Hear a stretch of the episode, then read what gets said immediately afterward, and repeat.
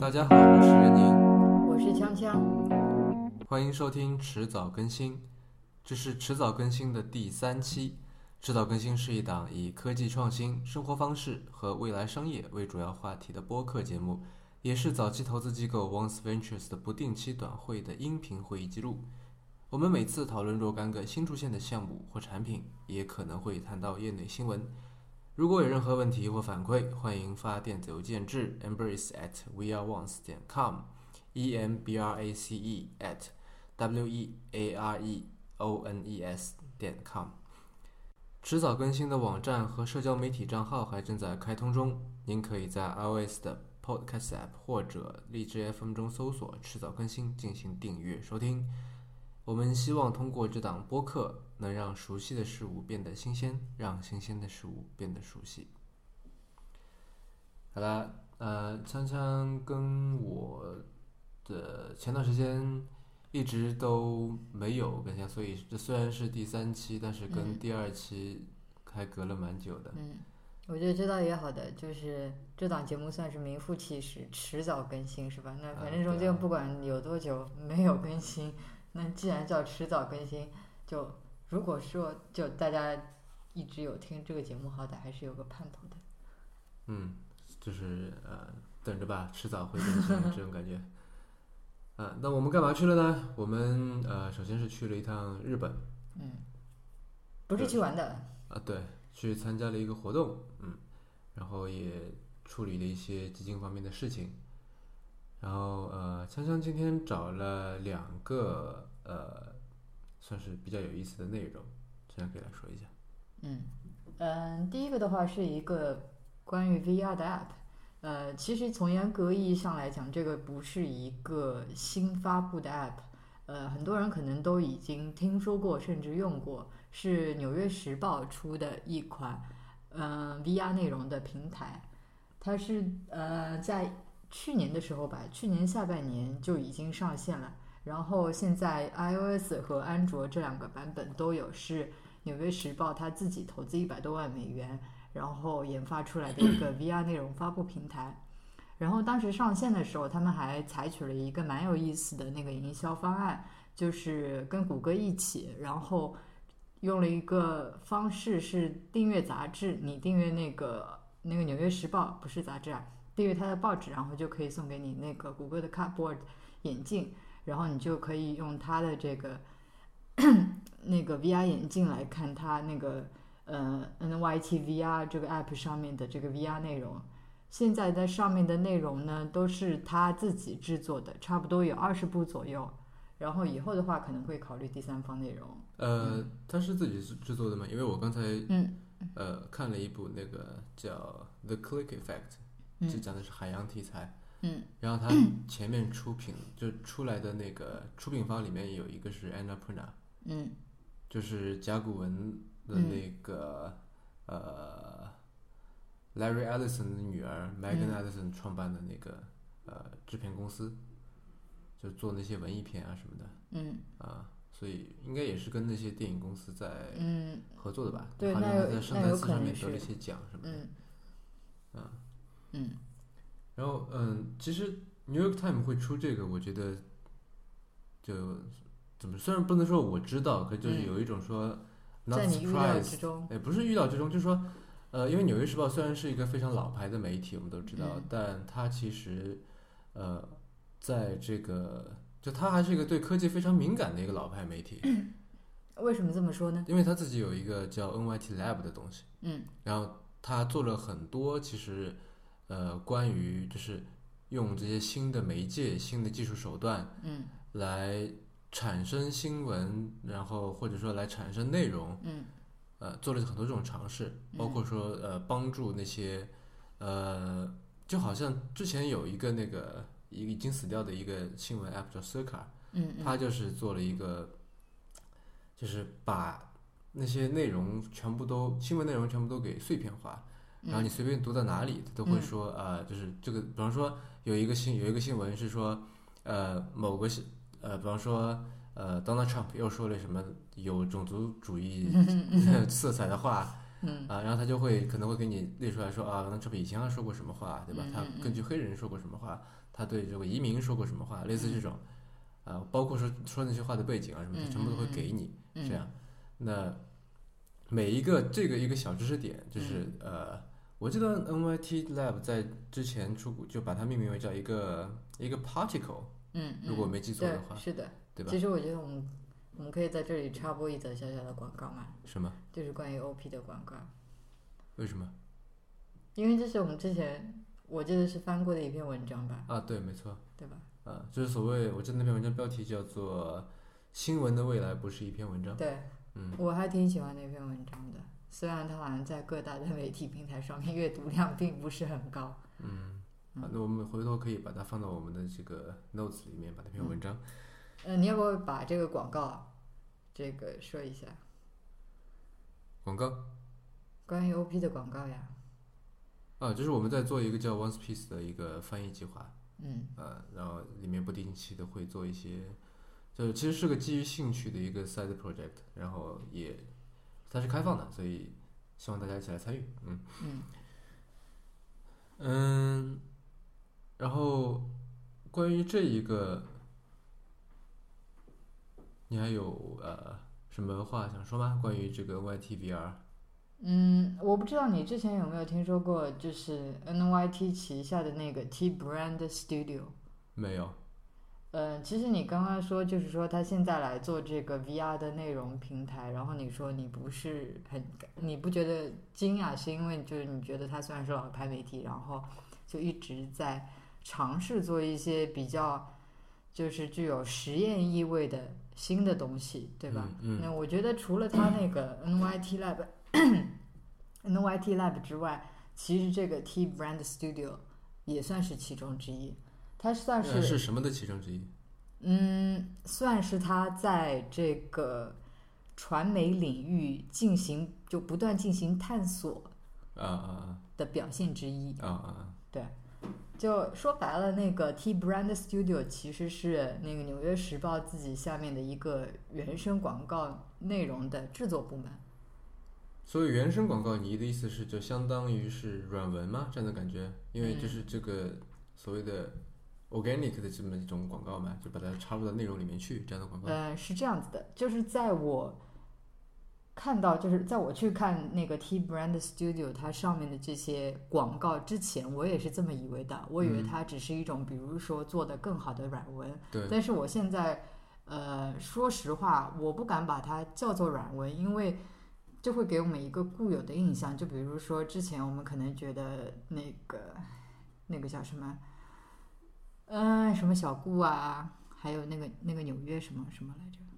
呃，假装在纽约对对对，类似于这种啊，没有自，媒假装在体纽约倒没有发过这些，但但我知道你在说什么，就是那对种感觉好像你以为不是广告，但是看到对最对后对是对是广告对那对种啊，对对而且我记得一度就是它刚刚出来的时候，大家还挺喜闻乐见的，就嗯觉得说跟传统的比较现在偏依一然啊，现在依然啊，还是是吗？很是多吗？我的已啊经看到有点审美疲劳了。就 anyway，他 刚开始出来的时候，好吧，有的人现在还就是挺喜闻乐见的，觉得跟嗯说，呃，跟以前的那些比较生硬的广告相比，这些是蛮有意思的嘛，对吧？嗯因为它里嗯面有一些确实是携带自己携携带一些挺有意思的东西。但是呢，你我去看了那个 T Brand Studio 之后，才觉得说真的不能用“软文”这个词语来形容它，因为就比方说，它现在上面其实呃作品呃已经有不少了，然后普遍的呃基本上清一色的都都是非常大的品牌，像那个 像那个呃 GE 啊，然后像呃那个什么，比如说宝马啊之类的，嗯沃尔沃，嗯就是那些非常大的品牌。然后呢，它那个呃，可以说是上面的广告是一整个 campaign，不是说简单的一篇文章，或者说是一个视频，嗯或者说是几张图片，它是一个很完整的 campaign，然后上面有文字，然后有好几段视频，然后有图片，然后制作水准，那嗯，你可以想象得到都是非常高的。对，《纽约时报》然非后常擅长做这些，就对是所谓 long form 的内容。对对对，它的内容质量非常非常的高。然后对还有一个很有意思的点是，呃，我看了它，我我看了两个 campaign，一个是 那个 Nest，然后还有一个是鞋类的品牌，我一下子记不起来了。嗯呃，我点开那个视频看了之后，然后从头至尾，它都没有出现那个品牌。也就是说，那呃如你果怎么知道是它的广告呢？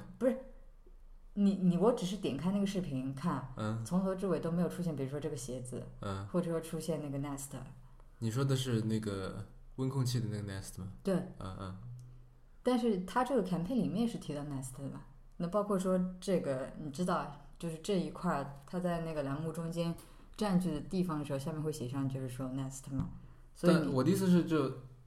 他在整一个 campaign 当中是扮演一个怎么角色呢？那我的我的意思是，如果把这个视频或者是其中这几个视频嗯剥离出来，比如说我放到那个 YouTube 上面，嗯然后你也点开来看，你以为就是讲述了，比如说一一户人家他遭受了火灾，嗯，然后重建家园的，呃，就是重建自己家房子这么一个故事。嗯因为它从头至尾没有出现 Nest 的产品，也没有比如说在结尾赫然出现 Nest 的这个 logo 等等的，对，那所以它我就的意是思讲了是一个故事。但是这个，就如果那它是一个，就是脱离语境来，就哪怕放哪怕放到语境里面，嗯，也不知道它是一个什么，就是其就讲了一个什么事情的一个一个片子的话，或者说跟这个品牌有什么关系的故事的话，呃，那倒没有，它不是说讲了一个完全不相干的故事。就比如说我刚才说的那个 Nest 的 campaign 是吧？嗯它这个影片里面是没有出现 Nest 的，但是它整个 campaign 里面我说了，就是说包括多种形式的内容嘛，比嗯如说文字，它的文字就是说主要百分之九九十九吧，都是嗯在讲说这户人家的故事，因为他们以前那个家里面失火了，嗯然后整个房子都呃被烧没了，嗯之后就那个重呃重就是重新造了一所新房子嘛。对对，然后它这里面为什么其实跟 Nest 有有一定的相关，是因为你知道 Nest 作为一个呃智能家居的算是集中控制吧，可以这么说吧。对，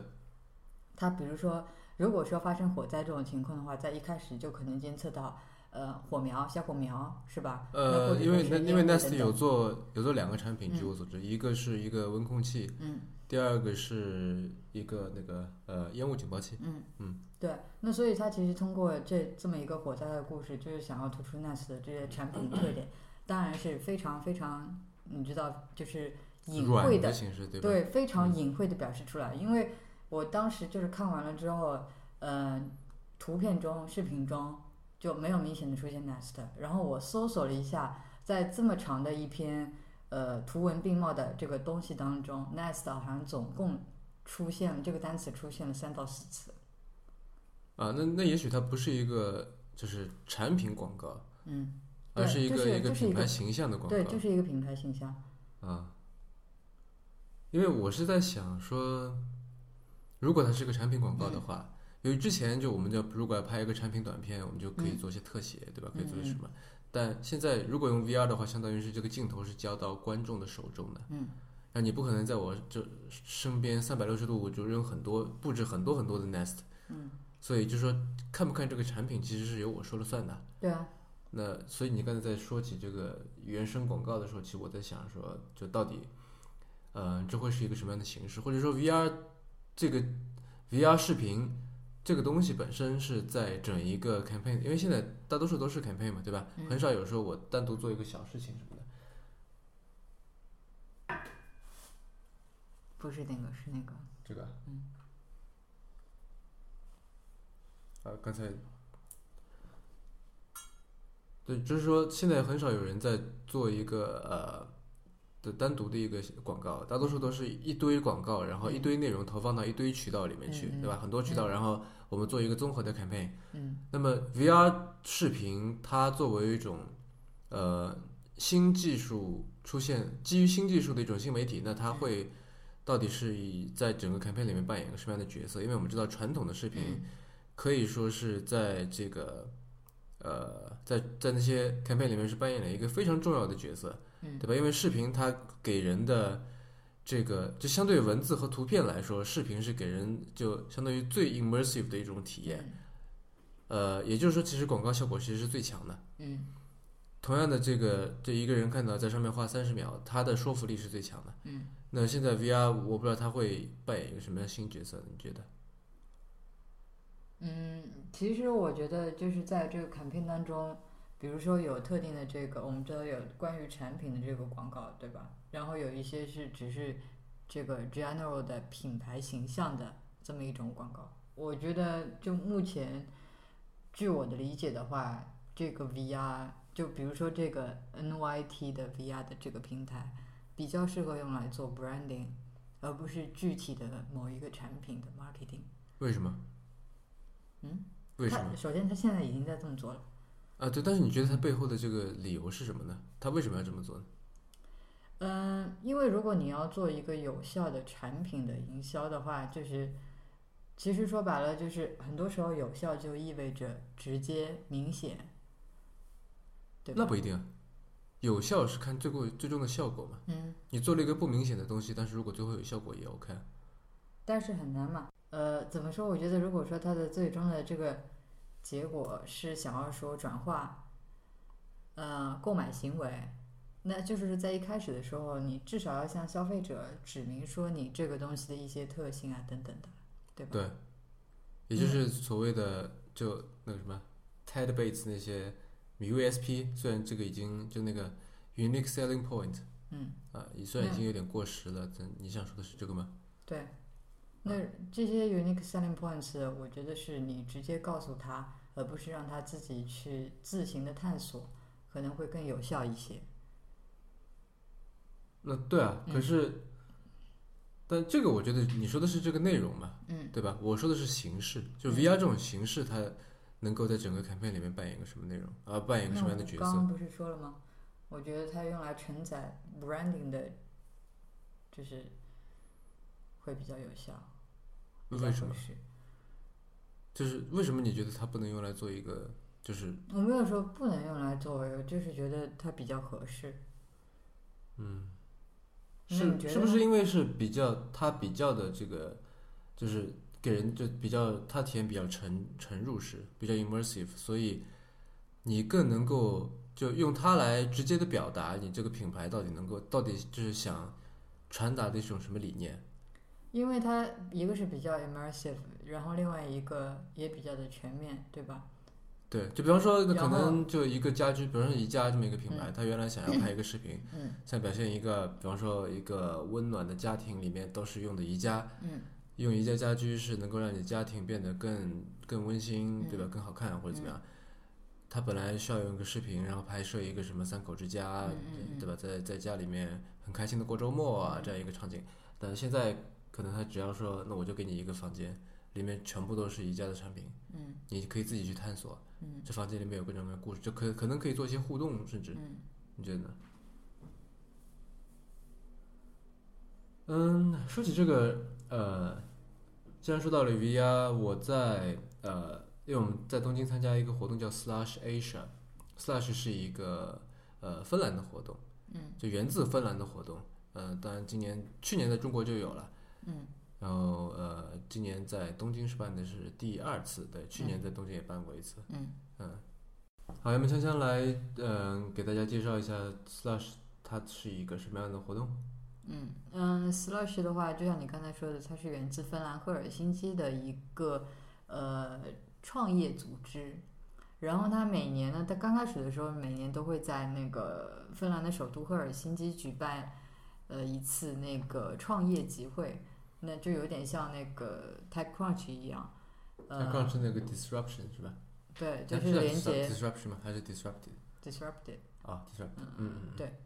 然后就是一个连接创业者、投资人，然后科技媒体等等，就是这些这个行业当中相关人士的这么一个集会。那嗯在上面的话，有一些公司可能会进行一个新品发布，然后有各种呃这个行业里面比较知名的人士的一些 keynote speech，呃，还会有可能一些呃创业比赛啊等等的，还有一些各种各样好玩的事情。嗯，对，然后他们因为我是买的那个、呃，就是 investor 的那个 pass，就是它有票分不同不同种类的嘛。然后我的那个是就是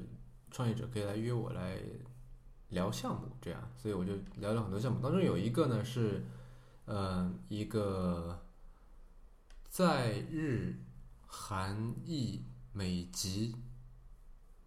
兄弟这么一对好兄弟绕啊呃啊，对，就是在日本的韩国裔的美国人、嗯啊，这么一对兄弟，他们做的一个是呃，相当于是帮那些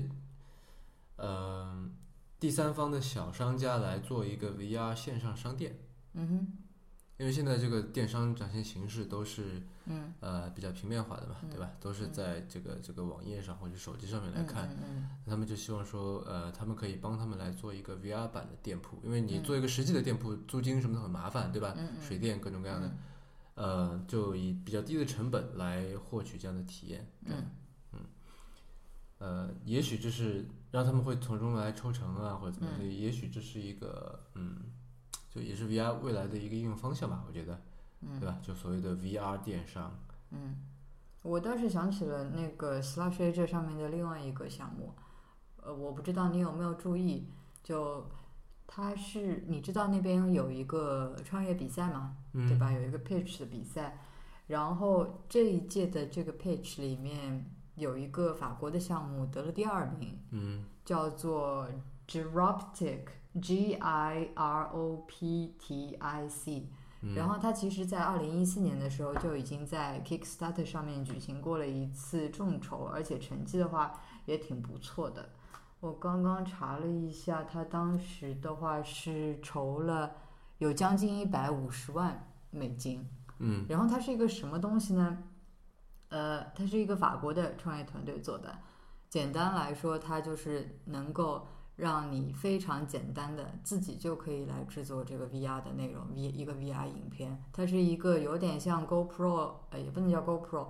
是呃一个杆子上面有一个摄像头一样的东西，然后你拿着它就可以拍摄三百六十度的一个全景的照片或者说是影片。因为你这知个东道西，现在很多啊，但是你后期要做处理，对不对？对。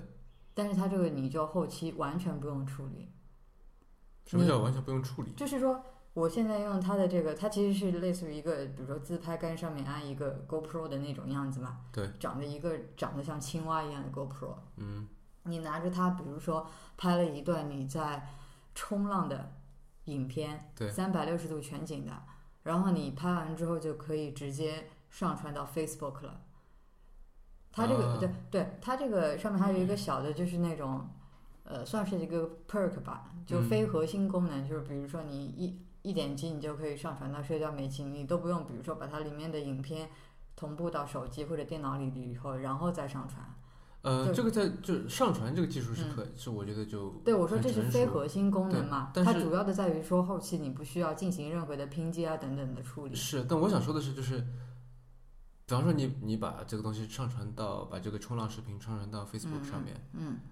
那你的好友要怎么看呢？呃，就比方说，对，嗯，这个就好像是我刚刚在看那个呃《纽约时报》的那个那个它那个 app 里面的东西嘛，嗯对吧？那其实这个东西，就如果说它它是一个全景的视频的话，我在电脑上面没法看嘛，嗯，我在 app 上面是可以看的。它这个的话，呃，你说是 Facebook 的 app 还是就它的这个单就是这个这个刚才叫什么？嗯，什么项嗯、目？ d r o p t i c 啊，对，这个这个 Droptic 它嗯自己的 app 上面，这个有点记不清了，但是我记得观看当时的，当时我记得它的那个观看的选项是非常多的，就是你可以通过 VR 的这个设备来看，然后也可以在你的，他说在你的电视啊等等上面看。这个具体我不是电视都可以。对这个我可以具体不是很清楚啊，那嗯我也没有试过它这个东西。说实话，我当时还挺想买一个的。嗯，嗯，我也我也见到过他，就那个、嗯那个创始人长他的这个，就他打整扮整个人对这个人的这个也不是不仅仅是打扮，就是他整个 presentation，他整个人就就我觉得还蛮奇特的，非常的二次元，感觉特别中对二的一个人对，嗯呃，虽然是一个法国团队，但是我觉得他们应该是非常喜欢日本文化，啊，对，就穿的就感觉他像是在 cosplay，对给我一种感对觉，对对，就是嗯扎着两个、两个马尾辫，然后穿着那种非常呃怎么说，就是那种蕾丝的短裙，很可爱的那种蕾丝短裙，对啊还有就他穿整着一个人已双经动给物我的袜感觉子已经。就是很二次元的感觉。对，就就已经不是说穿着正常的衣服，而是说就整个人嗯嗯是 wearing costume 这种感觉。嗯嗯，对对，就呃嗯我我我在会场里面跟他就碰到过好几次，嗯，然后由于比较奇怪，所以呃也没有跟他打招呼，就觉得这个人感觉特就在人群里面特别的特别抢眼，嗯嗯，对当然哦那位他们那个东西就是看着还是蛮不错的，嗯嗯，好，那既然说到这个呃 Slash Asia，我想说一个，就是我在 Slash Asia 上看到的一个一个项目以及它的创始人，嗯呃，这个项目叫做 Wantedly，嗯它是一个基于社交的一个求职平台，嗯然后它的创始人是一位呃女性，叫仲小子，嗯就日语叫做 Naka Akiko。嗯呃，为什么要特别强调她的女性身份呢？就是虽然现在中嗯国、呃女性创业者呃还是就至少不少吧，对吧？？嗯啊、就是我觉得中国在性别平等这方面，呃，做的还算不错啦。就是嗯呃，虽然就之前呃，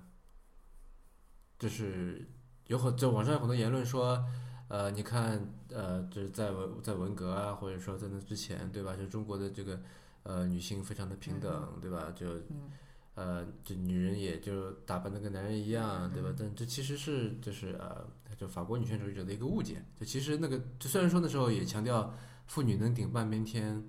然后女性跟男性就无论是从外形啊、做事风格、社会地位，好像都差不多，但其实未必是这样。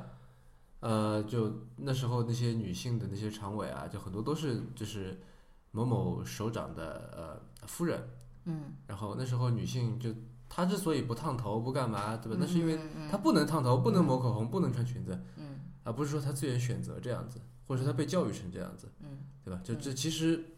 并不能把那时候的这个样子，因为就是就从法国人的角度来看，就是他们有很多这个女人该干嘛，女男人该干嘛，然后一到中国来看说啊，原来在中国男女这个界限那么模糊，对吧？在那个至少在那个时候，嗯就会觉得说好像是一个女权的一个，就是我们中国女权啊、中国女性很平等，但其实未必啊。那扯远了。嗯，你这个影子有点长，啊，就是我想说的是，就是在日本，其实，呃，第一是女性的社会地位还是比男性要低。嗯第二，这个女性创就在创业圈子里面，嗯女性创业者的地位不能说地位吧，我该怎么说？就是这个影响力，嗯还是这就是这些综合的一些，还是说地位吧，比这个男性就或者说女性创业者是处于劣势的。嗯综合来说的话，嗯嗯呃，那么仲小子她算是一个蛮传奇的一个人，或者说是她是一个其实一个非典型的日本女性。嗯呃，我稍微做了一下 research，她之前是在新西兰读的高中，嗯，哦然难后怪回到，所以她英语很好嘛， 对吧？对他啊他的英语完全就，如果你闭着眼睛听，基本上听不出他有那个日本口音，因对，为然大后多数日本人讲英语真的口音非常非常非常的重。嗯，那口音重也很正常嘛，对没吧？有，有好多那上去，哪怕是那些做 keynote 的人，就英语差到说，就你听起来很费力。啊，好吧。嗯，anyway，然后他从新西兰高中毕业以后回到日本读的是京都大学，然后嗯毕业以后进了高盛。嗯。嗯，他算是一个非常强的人，因为他进了高盛，然后又做了一些，就算是呃，怎么说呢？工作了一段时间以后，然后发现这不是他想要的生活，然后他就自学 Ruby on Rails，就是一套编程语言，嗯然后设计和写代码都是他一个人做的。嗯在二零一零年创立了一个东西叫做 Wantedly，就是之嗯前提到的这个，呃，在我扯很远之前提到的这个 Wantedly，基于嗯社交的一个求职平台。嗯，等一下，我记得他在做这个 Wantedly 之前，还在 Facebook 也工作过，啊对对对好像没是错做没错 growth hacking 方面的事情。对对对，所以就她其实是一个非常，我我觉得是一个嗯呃非典型的日本女性嗯嗯这样。嗯呃，包括他现在呃，应该是有三三十岁左右吧，哎嗯这样说人家年龄是不太好。但 anyway 啦，就是，嗯、他自己就是写语言，然后自己把它部署在这个就是 YC 投资的那个 Heroku 那个平台上面，嗯呃，然后现在据公布，Wantedly 已经有六十万的用户了。嗯然后你可以就是 Wantley 是一个就是就相当于是我们的一个五八同城嘛，对吧？嗯嗯但是啊，或者说像什么智联招聘啊，什么、嗯对吧？LinkedIn 或者 Monster 这些，但是呢，你就是作为这个客户，就是你是一个招聘者，你是招人的人，嗯你不能在这个职业说明栏，就这个职务说明栏前面嗯写这个薪资和那些 perks 那些福利。嗯它的逻辑是说，就是你就是他在那上面必须是一个你就你找的职业是你最喜欢的，嗯对你必须拿这个职业这这个职务本身、这个嗯 position 本身来吸引别人，嗯，而不是拿那些 perks。对，嗯而不是拿工资什么的。嗯所以你在那上面就是你作为一个就是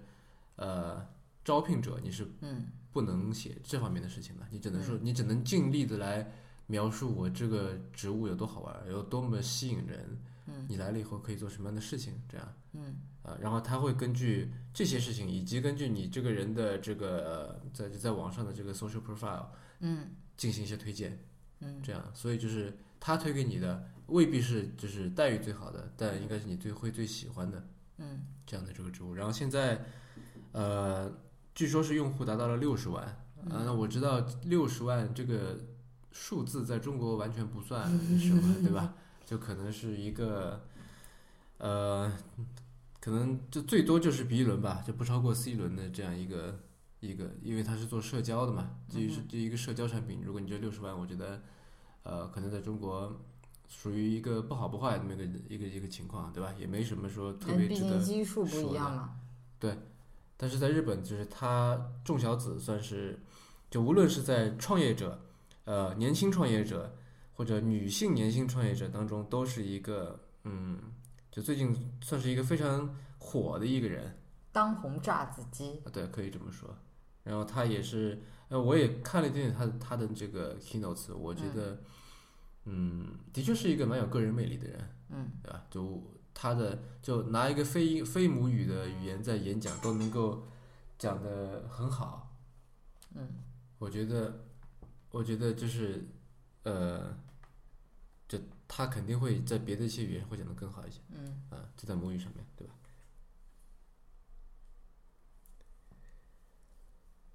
嗯、好，那我刚才就是想又插进来了一个项目啊，那现在你要不继续说？嗯，行，你还要再讲一些关于那个 Star s h a s 的事情吗？暂时没有，你有什么想说的吗？嗯，我觉得他们的那个布置，场地布置还挺值得一提的。嗯，就庙很有会意风思格是吗？对对对，就我记得他们好像是每一期都有一个特定的主题风格。对，去年是个帐篷。嗯就他他 在露天当中搭了一个很大的帐篷，然后呃把很多这些内容都投射到帐篷的内壁上面，然后整个帐篷就是那种什么就天为穹庐这种感觉，整的是一个一百八十度的这么一个巨大的投影幕布，呃，还挺有意思的。嗯，他这个的话是呃。是那个 Slash 的活动一以贯之的，还是说仅仅是在东京的那一场？他那就只是去年在东京是这样子特殊的的，那比如说他在自己那个首都赫尔辛基的那些活动呢？嗯这我不清楚。今年的话，嗯对我他没应去该过对今年他应该在中国举办第二届，对吧？对，去我年不在知道北去京，年对去今在年去年上没海有。去嘛，就不知道嗯是怎么样一个情况。其实我还蛮期待的嗯嗯啊，因为当时一进去的时候，就是里面一片漆黑，嗯，然后各种灯光啊什么的，就音效等等都做得非常好。对对对，因为而且就是我们是在那个是在呃一个很大的一个场地里边，那叫是那叫什千么？叶，呃，就是那个千叶市中心，也不是市中心啊，千叶市的那个呃木章对木章会展中心。对，它叫什么来着？啊，想不起来了。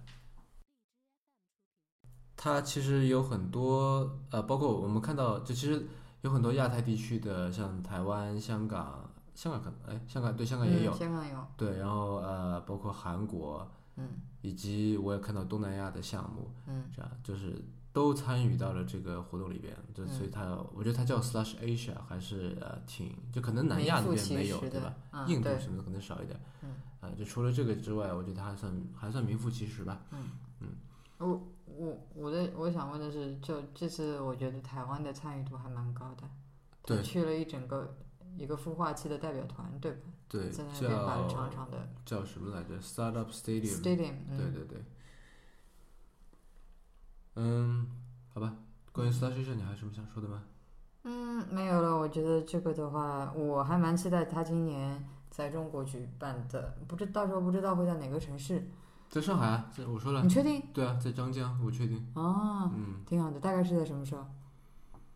好像是在九月。九月哦，对差不多。我记得去年在北京的时候好像也是这个时间点，对啊，反正还蛮期待的。对我。啊，对了，刚才我们就他那个场马地，库哈利，对，马库阿里就是木章，呃，嗯马库阿里 Messi 是在那个呃东京市郊的一个地方，对，其实已经是千叶了，但就是还算是在东京首都圈吧。嗯，啊，好，那呃 s l a s h a 先说到这里。如果等下有些关于日本或者说关于 s l a s h a 的，等下咱们可以再聊哈。那么先说今天的第二个项目是呃 Product Hunt Shop，你强强来介绍一下这个。嗯，这个嗯、呃其实算起来的话也，也不能算是一个很新的新闻了。是在前两天五月十九号的时候，呃，有些人可能会看到，就经常上那个 PH 的人可能会看到那个 Product Hunt 开通了自己的一个电商平台，就是很简单的叫做 Shop，就出现它出现在它左边的那个菜单栏中的一项。然后，因为大家知道，就是 PH 上面会呃经常有一些 maker 或者他自己的那个小编发布一些就比较好玩的东西，以那个 gadgets 居多，对吧？嗯，那在以前的时候，你要是在那上面发现这些好玩的东西，就比较麻烦。你要离开这个 PH 的网站，然后自己去搜索，然后到对方的那个网站上面去买。那现在的话，它直接有了这个 Shop 的功能之后，那你就直接在 PH 网站当中进行购买就可以了。嗯。然后，嗯、说实话，我觉得，就虽然说它现在这个 shop 里面的东西还不是很多啦，总共也只有六个 SKU，、嗯然后基本上都是一些你知道，就是，呃，geek 会比较喜欢的一些 gadgets，比如说那种非常简呃非常轻便的折叠的小桌子， 然后那种， 对，就它看上去就像一个纸箱一样的东西，然后你就是可以把它拉出来，然后放在桌上的那种，就是就是你知道站立使用的那种小桌子啊，我以为会是个电子产品。啊、电子电子产品也有，嗯然后比方说有那个功能很强大的，然后非常坚固的伞，嗯，呃等等啊、还有它什自么己叫的功能很强大的伞？功能，就比如说性能很好的伞啊，就比如说你在强风下面，它依然不会被吹折啊我还的以为伞，就是它是一个什么智能雨伞，不或是者不什么的，是不是，那所以还有它就没有智能，它没有那个电子产品的吗？它有电子产品啊，有，我是呃，就比方说有一个有一个相框，嗯相框的话就是说它里面，呃，这个相框里面的这个内容，这上面的这个画图片是可以呃根据你的选择来改变的。就今天是个，比如说是个向日葵，明天就变成一个玫瑰之类的。啊，这这个不是一个就是完全没有创新的一个东西吗？真的十年前、十几年前就有了，不就是电子相框吗？嗯其实就是一个屏幕啊，你嗯不就把图片存在里面？嗯，对啊，好吧，就类似这些东西吧。嗯，好吧，就但就是嗯，就我之前也在想一个问题，就是说前段时间，呃，中国创投圈里面对于内容创业这一块儿，就是其实特别火，去年年嗯底到嗯可能今年年初这样。嗯嗯嗯，但就好像呃，Steve Jobs 在评论这个 Dropbox 的时候，他他的评价说这东西更多的像一个 feature，不像一个 product，嗯对吧？它像一个嗯功能，而不像是个产品。嗯就好像苹果，就 iCloud 对于苹果来说是一嗯嗯个、一个一个功能，对吧嗯？它是一个 feature，所以他说 Dropbox 更像一个 feature。但我有一种感觉是，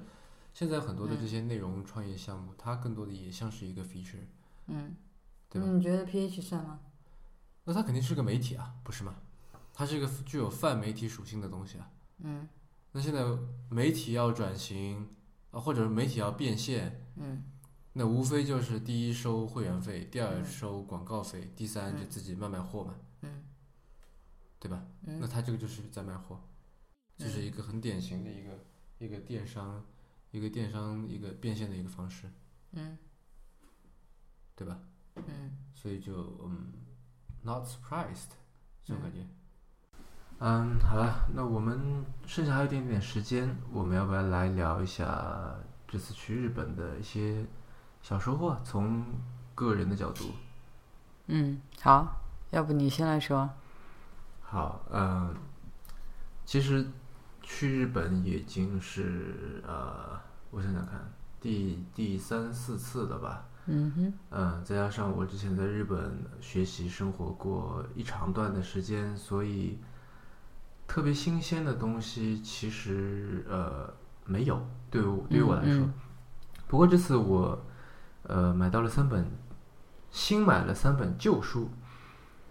嗯，一本是文艺春秋社在昭和十七年，也就是一九四二年出的《公益文化》，啊、作者是柳宗悦。关于柳宗悦，呃，熟悉设计的同学应该比较熟悉，因为他算是日本近当代设计的鼻祖。他把他他从日本的这个传统工艺文化当中吸取了很多养料，嗯哼，呃，包括跟他的那个兄弟叫柳宗理一起嗯做了很多经典的设计，就是把日本的一些传统的设计元素提炼出来，然后放在呃近当代的生活设计里面、工业设计里面。嗯比方说他的他的一个经典之作是蝴蝶凳，我相相信所有、嗯呃学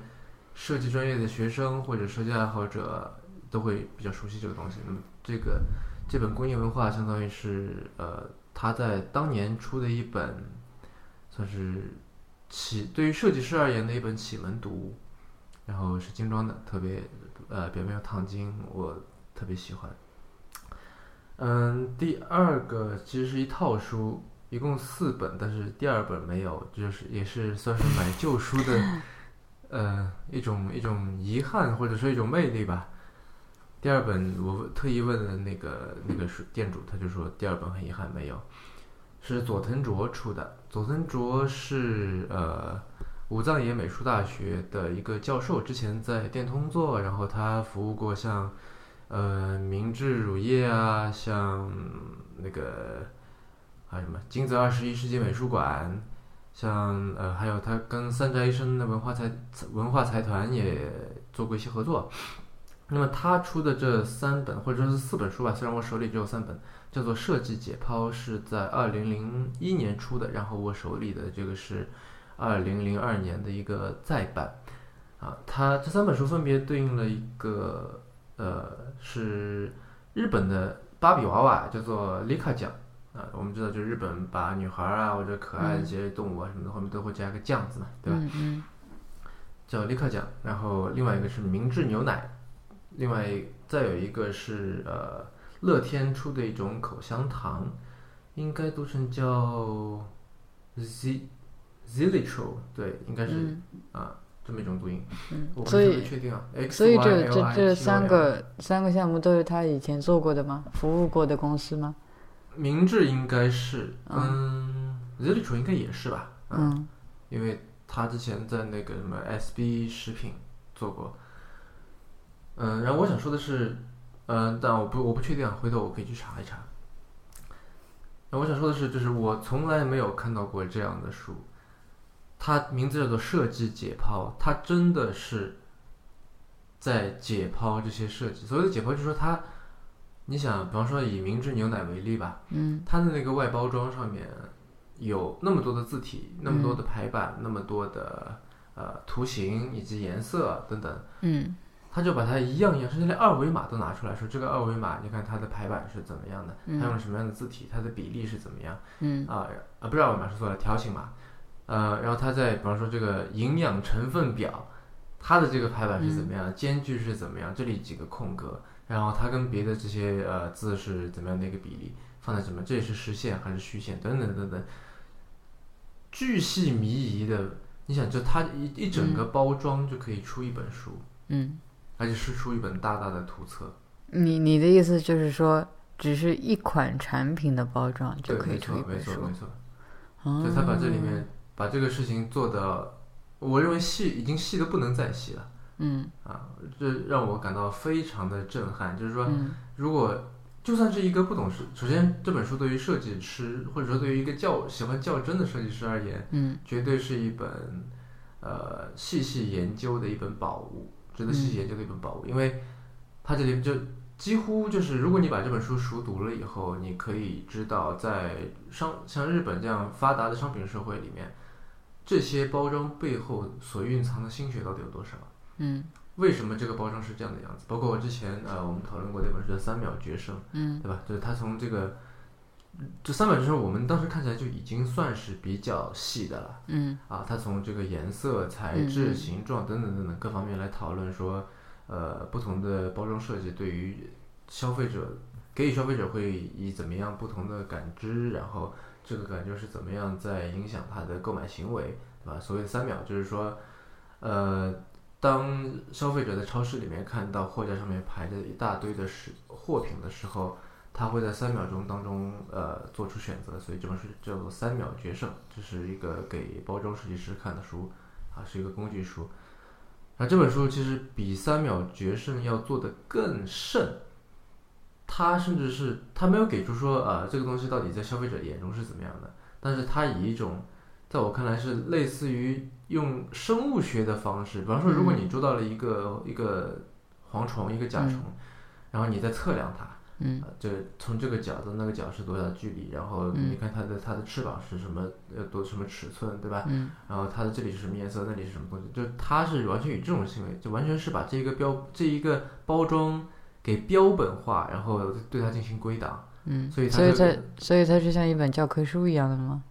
呃，与其说像教科书，我不如它像一个，因为教科书会带有一种很明显的说就是呃教你的这么一个性质，嗯对吧？教学的这么一个就性是质。说，只有这样子做，比如说这样子的尺寸、这样子的间距才应该是合适的，就是有这种对，它会有一个倾判断向嘛，对吧？嗯但是这本书完全没有。嗯它就是巨细靡遗的告诉你这两个字之间是多少毫米嗯啊，然后那两个那两个图形之间，呃是多少毫米，然后这个字用的是什么字体，用的是什么字号，嗯这样，我觉得非常厉害。然后关于那个口香糖，它甚至有就是口香糖外面长什么样子，然后剖剖开来，然后横截面又是什么样子，第嗯一层是什么，第二层是什么，第三层是什么，第四层是什么，中间夹心又是什么。嗯就是在佐藤卓看来，这些全部都是设计。然后他相当于是就像这个书名一样，设计解剖嘛，他嗯把它非常非常细的嗯把它解剖开来给你看，嗯所以你可以把它看成是一个解剖图册，就像那种人体嗯解剖一样的，嗯对吧？就是呃人的心肝脾肺肾分别在什么位置，然后相互呃，然后这个东西横切面是什么，嗯然后它的布局是怎么样的，对吧？嗯这里是什么尺寸，那里是什么尺寸，嗯对，以这么一种奇，我觉得是挺奇异的视角，我之前都没有，我觉得可能没有任何人做过的这么一件事情，以这么一种视角来做了这么一个宣称，就是说在现代呃商品社会里面，我们周围的所有东西，哪怕小到一个口香糖，嗯它也是经过了那么多的设计。嗯嗯，然后第三本书是呃武藏野美术大学在二零零九年做的一个展的一个册子，它其实严格意义上来说都不能是一本书，因为它没有刊号，嗯呃也没有定价，嗯叫做 Pure Forms，就是呃怎么翻译呢？纯纯形式。然后如果说呃对近当代设计有过一定了解的人，都会知就会对这个 form 这个词会比较敏感。嗯因为它是形式追求功能，啊，也就是说 form follows function 当中的这个 form。嗯那么它这本书 pure forms 就是说纯粹的形式。然后这个展是谁的作品展呢？是 Dieter Rams，就是我们很熟悉的那个博朗以前的设计师做的。嗯呃，Dieter Rams 在我想想看，除了博朗之外，他还做过一些很多一些其他的设计。嗯然后呃，苹果的产品受它的影响很深。嗯，我记得这个的话，在我们之前那个 One Piece 的一系列文章里面有提到过，对对那系列文章名字，呃，我记得是叫做苹果正在败坏设计的名声，对对对对吧？对，就是呃，DataRams 这个名字在设计师，尤其是工业设计师听来，嗯绝对是一个如、如雷贯耳的名字。嗯然后呃，这个书里面除了这个当初这个呃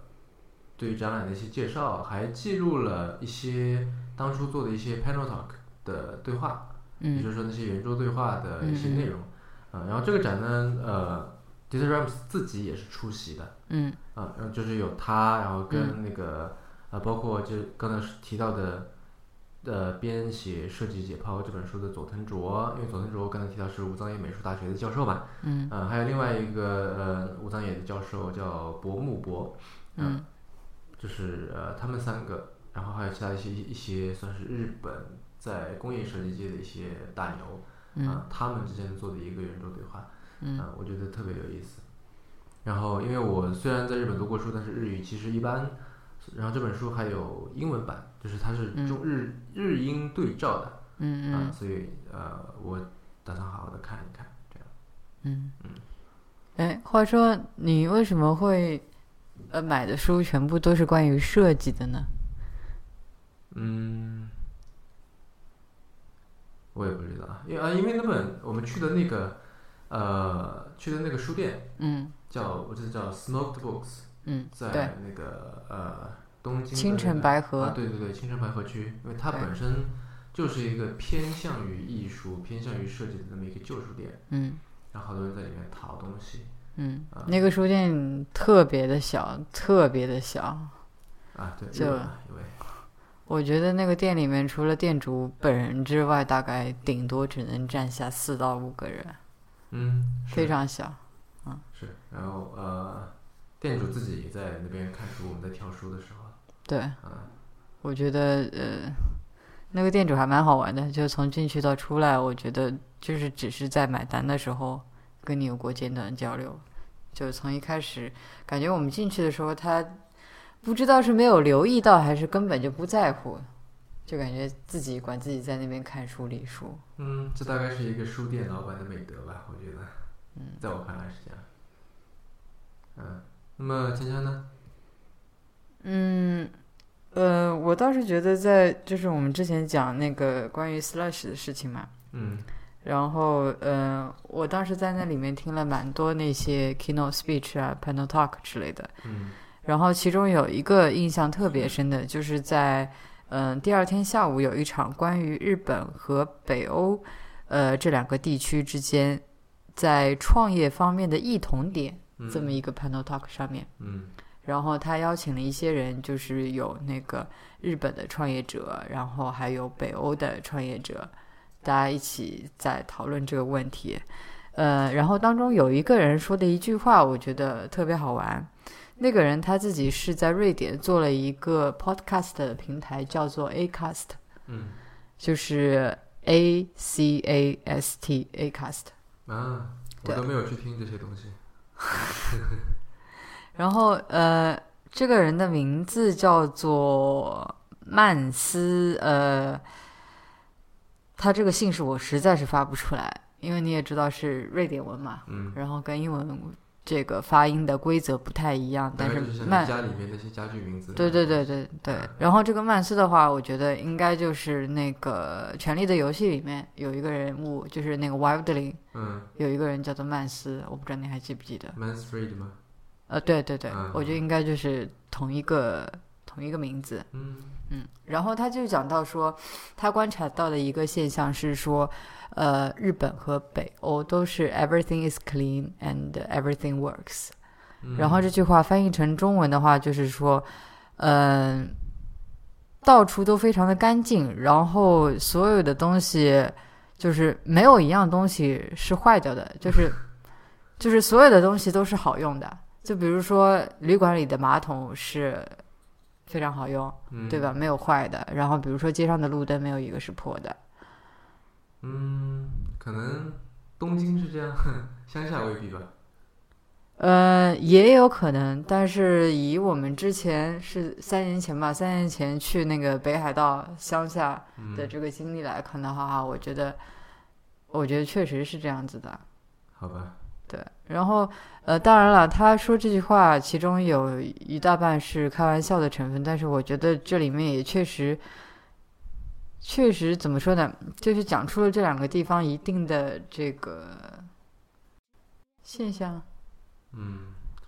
呃，我我个人回到国内以后有这么一种感觉，就是觉得虽然我们生活在上海，嗯但已经算是在呃在中国来看已经是呃比较发达的地区，对吧？嗯嗯但是我依然有一种百废待兴的感觉，尤其嗯我每次从日本回来都会有这种感觉。嗯，是只是从日本回来吗？还是对说，对对，之为什么前从欧洲或者美国回来都没有，因为嗯嗯，现在呃对日海淘比较火，对不对？嗯哼大家在日本买的其实就是呃，你要说是什么高科技吗？不是，嗯哼都是一些我们平时在用的日用品，嗯呃，洗发水啊，嗯，呃，沐浴露啊，化妆品啊，对吧？嗯甚至这是些纸尿裤啊，大家也会从欧美的一些国家淘啊。呃，对，就那另外还比方说像呃女生用的那个卫生巾啊等等这些东西，对吧？都是一些日用小东西。好，以及我走在路上，就上海的路上看到的一些就是一些场景，比方说有的护栏是绣的，嗯比方说有的地方，呃，因为我们公司附近刚好在施工，嗯然后路边的那些花坛上面它为了遮盖尘土，嗯就用那个黑色的一种像网纱一样的东西嗯盖住。嗯嗯但是他为了不让那个网纱飘起来，所以在嗯网上面都压了石头。嗯嗯，我尝试在说的就是说，在一些非常普通的东西上嗯面，我都感觉到就是日本它在钻研，嗯它有更好的产品。嗯，就你看，就是连甚至连这些日化品嗯都要有，就是他们都能够做得很好，他们都、嗯都能够做得比中国更好。嗯然后，类似我刚才说到的这个压压住黑色网纱不让它飞起来的东西，在日本嗯一般是一块专门的石头，什么叫专门的石就头？是是一个专门的一个重物吧，可能不是石头，嗯，对，就是所以说是统一的，所以看上去的话就会比较好看。对对对，就是因为呃公司附近那条路上就是是乱七八糟的石头嘛，对所以对它有的对时候就挖一条烂泥放在上面嗯或者怎么样，嗯那也也能就是它符也能合起到这个作用对对，它符合嗯你刚才说的那个后半句，就是说它 work，对，对吧？对，但它不 clean。对，就我觉得就是干净，然后呃又是 work，嗯我觉得这个如果你要以这个标准来衡量大多数的东西，嗯那我觉得就是你会在看待中国的时候会有一种百废待兴的感觉。嗯虽然中国现在发展的很快嗯啊、但然而你一一眼看出去还是会觉得就是在方方面面真的是就是百废待兴，有太多东西就可以去可以被改善，嗯有太多的产品可以被生产出来。嗯而且他们都是有实际的需求的。嗯嗯，我觉得嗯嗯，这对于你刚才说的东西，我非常非常同意，我也有同样的感受。嗯然后这个又让我想到另外一件事情，就是你还记不记得，就是我们在参加完那个 Slash 的活动之后，不是到京东京去那个晃悠嘛？嗯然后有一天我们在那个呃南青山和表参道那边，嗯就是我们本来是到那个地方去买那个 Blue Bottle 的咖啡，呃，然后误打误撞看到了有一个挺有意思的地方，叫做自由大学，你还记得吗？嗯嗯然后我当时不是很清楚那个自由大学是干什么，然后回来之后稍微做了一点点那个 research，发现还蛮有意思的。它是那个日本挺有名的一个设计大师，叫做呃黑崎辉男，嗯就是他创办的一个，嗯，都很难定义它是一个什么东西。它其实就是一个对公众、对所有人开放的、可以自由选课的那么一个自发性的学校。嗯嗯也就是说，你在那个社区学校里面，你可以选各种各样的课程。嗯就比方说，它有一些奇奇怪怪的，我一开始都觉得这也能成为一门课的这样子的东西。比方说，教你学习如何擦鞋，嗯然后还有一门课翻译成中文叫做“呃小资女结婚术”。就是比如说生活非常具有小资情调的，是吧？这个女生应该如何找到如意郎君这样子的课程？嗯当然，它也有一些，比如说符合我们心目中就是课程应该有的样子的这么一些课，教比如说教你创业啊，然后教你如何管理企业啊等等。嗯，然后所以它也有一是些相当于是 TED 跟那个，它不是一个 TED，它不是比如说我请一个专家到那边去做演讲，嗯，它就是一门课，就是更像一种 workshop 的形式就。我的意思是，他这门课是难道，对我我去了，但是由于那次也没有做嗯任何的准备嘛，就是我们是在小巷，它是一个特别隐蔽的一个一个小很巷子的一里个面，口子，然对后跟有一条小巷是垂直的，对我们的在小巷走着，然后发现突然有这么一个口子，对啊，然后从那走过去的，对，呃，所以就，然后我当时其实挺震撼，但我回来也没有查，也没有做这个嗯嗯测试。嗯那你既然查了的话，就它真的是有课的吗？就所谓的课的意思，它是有课的意，思是说，定期开放。就是比如说它有是有一个教程的，它第一节不课、不第二不节课、第三节课，它是没有教程的，因为它的这些课的话都是比较基础和简单的。嗯然后它的一门课程的话，可能它的一门课程可能顶多也就只有两到三节课。嗯就比如说那个擦鞋子的课程，嗯，它分上下两期。哇，呃，这个这个真的是很好玩，我都不知道为什么擦鞋就是在我们看来是一件非常简单的事情，可能甚至都不需要教的事情，它会分上下两期来讲。嗯，然后有一些问题，比如说我们以为很复杂的斯堪的纳维亚地区研究之类这么复杂和深奥的问题，它就拿一期的时间来讲。所以它是它是有一个课程表的，但是呢，就是因为它是针对大众入门的，就是呃怎么说呢，普及型的课程，嗯它不会非常的深入，也就不会有一二三四这样子的嗯嗯嗯很多很多次开课。嗯嗯嗯基本上的话，一门课就只讲一次，嗯所以它相当于是一个，嗯、可能是讲座加 workshop 的形式吧。嗯嗯嗯然后我为什么就是说你刚刚讲到说有一种百废待兴的感觉，会想到这个问题，是因为它这个自由大学所提倡的一个口号是叫做“回归到学习的初心，并平等看待每个学习”。平等看待每每种事物，嗯，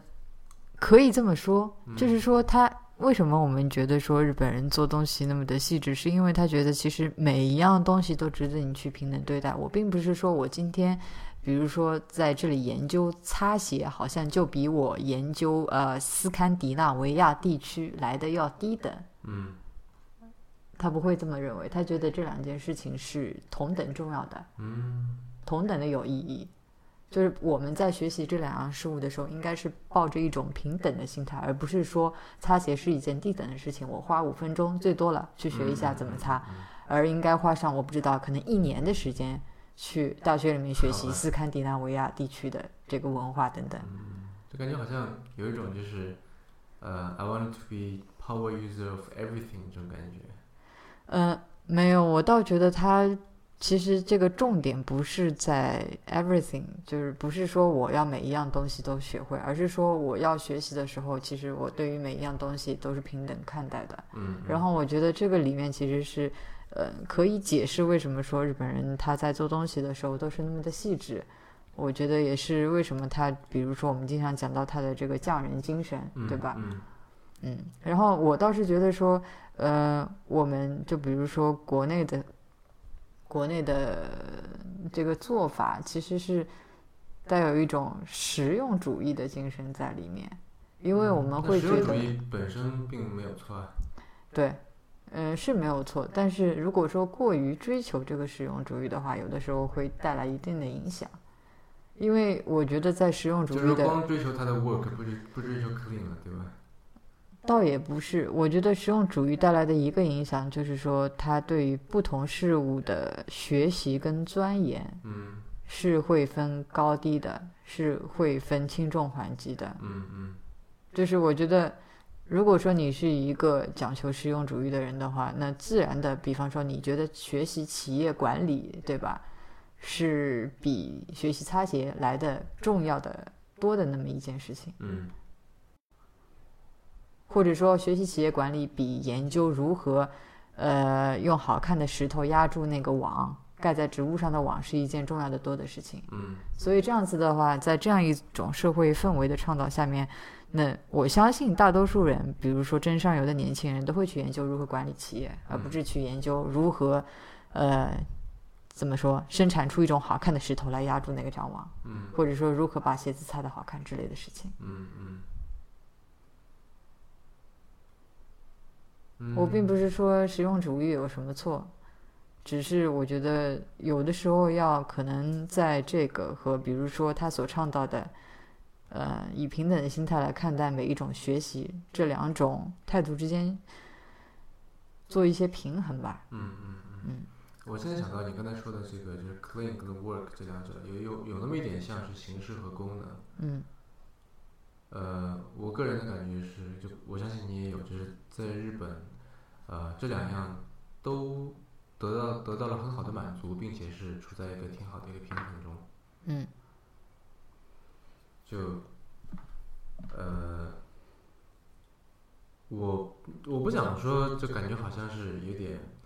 呃，崇洋媚外啊，或者怎么嗯样。嗯但是不得不承认的是，的确，在日本你需要操心的事情是很少的。嗯，对，因为他们所做的各种设计也好啊，或者其他东西都非常的周到，对基本或上者让你觉得说，就这个东西难道不就应该是这样的吗？嗯类似这种感觉，嗯对吧？就是比方说，你从地铁出来，呃，我知道日就东京嗯有很多的这个呃电车站其实是嗯嗯非常的复杂。嗯然而，呃，我们我们这次去没有一次迷路的，嗯，因为它导向做的非常好，不是因为你在东京已经待过很长时间了以吗？及它的导向。那因为我不可能记住这个， 不是不是说像新宿那么大一个站，啊嗯我嗯不可能记住所有的通路嘛。嗯。但就是你在那里，然后嗯只要你略有常识，嗯你就可以，以及你不是色盲， 你就可以呃非常简单的，就是脚下不停的从 A 点走到你想要去的一个 B 点，嗯找到那个月台，嗯，对吧？那呃，我觉得这个就是非常倚仗这个设计的功劳，嗯包括像一些细节，它的比如说电车里面，嗯呃，女性车厢这些可能大家都知道，包括说它因为是我们去的时候是呃算初夏对吧？有嗯有有有嗯有一点嗯热，然后它的电、嗯那个电车里面是开空调的，嗯它会有就是呃弱冷车厢跟就普通的车厢，啊嗯就是因为有的时候夏天开空调，有的人嗯会觉得同样的温度，有的人会觉得冷，有的人会觉得嗯热，所以他就开了一个。如果你如果你是容易感到冷的那种嗯人，你就可以跑到弱冷车厢里面去，那嗯边的空调没有那么，就温度调的没有那嗯么嗯低。嗯这样，我觉得就这些东西就让你觉得说，嗯也不用再去操心说走到走到那个车厢里面，哎，冷了，我要再穿衣服或者怎么样，对吧？就是它可以让你，嗯、比较轻松的，比较比较怎么说呢，less hustle 的去做一些事情，嗯对吧？嗯，我觉得这点还挺厉害的。嗯嗯，也是希望，嗯，国内的设计师或者创业者能够朝这个方面去想一想。